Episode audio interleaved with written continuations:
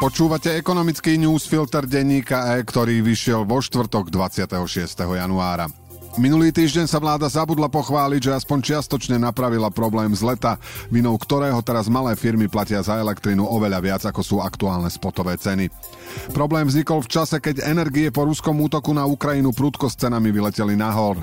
Vláda sa v dobrom úmysle snažila vyhnúť týmto extrémom. Zmenilo sa obdobie, v ktorom sa počítajú ceny do regulácie, lenže tak nešťastne, že ceny boli práve vtedy najvyššie, čo nikto nemohol s istotou predpovedať. Isté obdobie rátané do regulácií pritom treba stanoviť, aby dodávateľia mali šancu v tom čase uzavrieť dlhodobé kontrakty a pripraviť si tak energie pre odberateľov. Vláda minulý týždeň schválila nariadenie, podľa ktorého bude tejto skupine regulovaných odberateľov s ročnou spotrebou do 30 MWh elektriny dotovať u dodávateľov ceny nad zastropovanú hranicu už nie iba prvý štvrť rok, ale po celý rok. Ide o podstatnú informáciu, na základe ktorej si podniky menšie obce alebo ambulancie vedia kalkulovať svoje výdavky. Viac sa dozviete neskôr.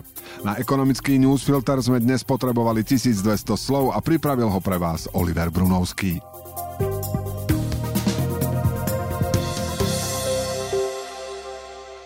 Vláda minulý týždeň bez toho, aby o tom informovala na tlačovej konferencii, predlžila kompenzácie cien energií pre malých regulovaných odberateľov na celý tento rok.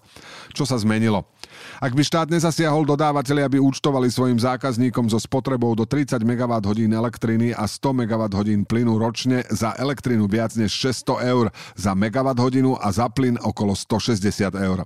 Na základe aktuálneho nariadenia vlády budú platiť už po celý rok cenové stropy 199 eur za MWh pri elektrine a 99 eur pri plyne. Štát zaplatí všetko nad touto hranicou. K zastropovaným cenám ešte treba pripočítať distribučné poplatky, ktoré sa takisto zvyšujú. Po ich zarátaní sa malým odberateľom zdvihnú účty za energie v priemere asi na dvojnásobok oproti vlanejšku. Maximálna mesačná dotácia na jeden subjekt je limitovaná na 200 tisíc eur. Pôvodne vláda dotácie schválila iba na prvý štvrť rok, no zohľadnila, že regulovaní zákazníci majú rovnakú cenu celý kalendárny rok a nemajú možnosť prejsť na nižšie ceny. Koho sa to týka? Ide o malých regulovaných odberateľov, ale nie o domácnosti, pre ktoré platia iné, oveľa veľkorysejšie pravidlá pomoci. Väčší odberatelia s neregulovanými cenami majú garantované rovnaké cenové stropy ako malé podniky, štát im však uhradí iba 80% z rozdielu medzi stropmi a zaplatenými cenami. Iný je aj mechanizmus pomoci. Títo zákazníci najskôr zaplatia plnú cenu a potom budú žiadať od štátu kompenzácie. Ministerstvo hospodárstva chce výzvu pre nich spustiť v polovici februára. Medzi neregulovaných patria aj malí odberatelia, ktorí sú u svojho dodávateľa prvý rok. Tohtoročný vývoj ekonomiky bude závisieť od toho, ako sa podarí doručiť energetickú pomoc podnikom či školám, hovorí v podcaste denníka E šéf vládneho inštitútu finančnej politiky Juraj Valachy. Pomoc komplikuje neskoré schválenie rozpočtu tesne pred Vianocami, navyše s mnohými poslaneckými návrhmi na poslednú chvíľu, ktoré sa podľa šéfa IFP až teraz zapracúvajú do rozpočtu. Valachy zároveň tvrdí, že zámerom štátu nie je na niekom veľmi šetriť, treba však lepšie vyjasniť, ako peniaze na pomoc s drahými energiami energiami dostať tam, kam treba. Z predpovedí šéfa vládnych analytikov.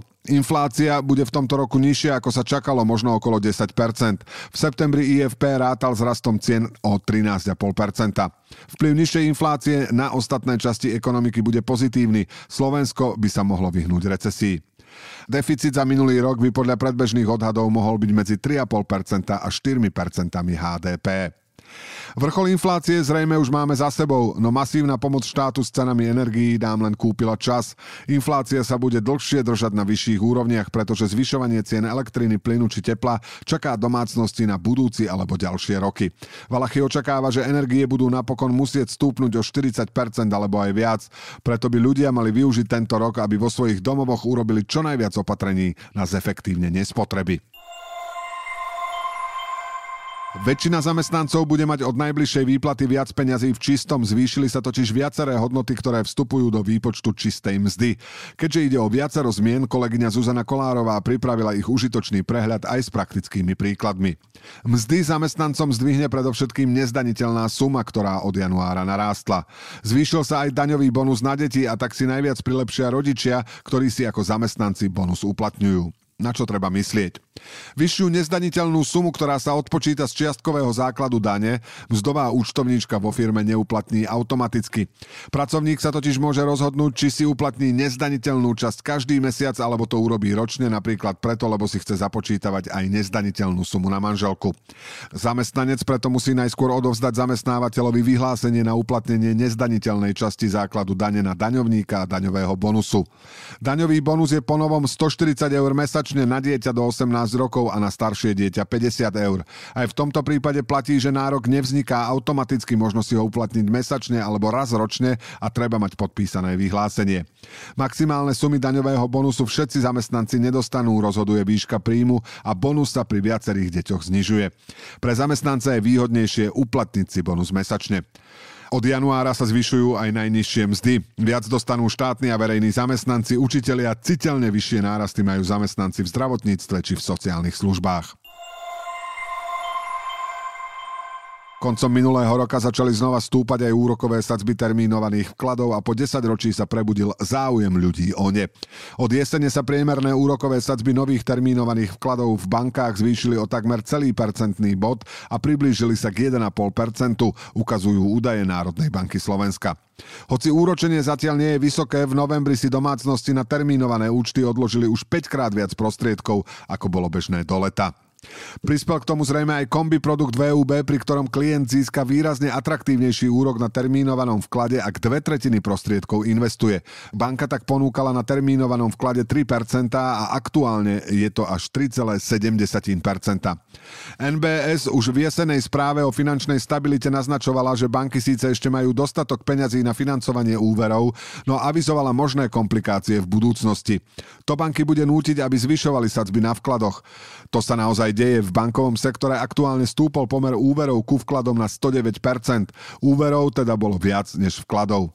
Rastu úrokov na termínovaných vkladoch sa tento rok banky nevyhnú, tvrdí analytik Slovenskej bankovej asociácie Marcel Laznia. Úroky na termínovaných vkladoch v slovenských bankách podľa neho zostanú vyššie ako priemer eurozóny.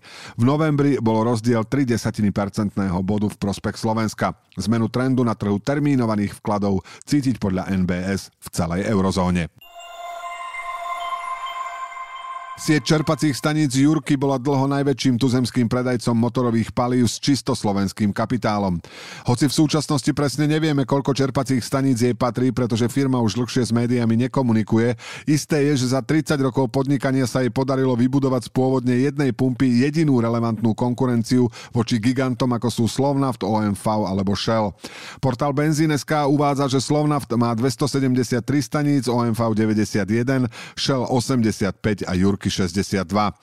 Firma Jurky Hayton známa obchodným modelom zameraným na čo najnižšie ceny benzínu a nafty však posledné roky zápasí s veľkými poklesmi tržieb.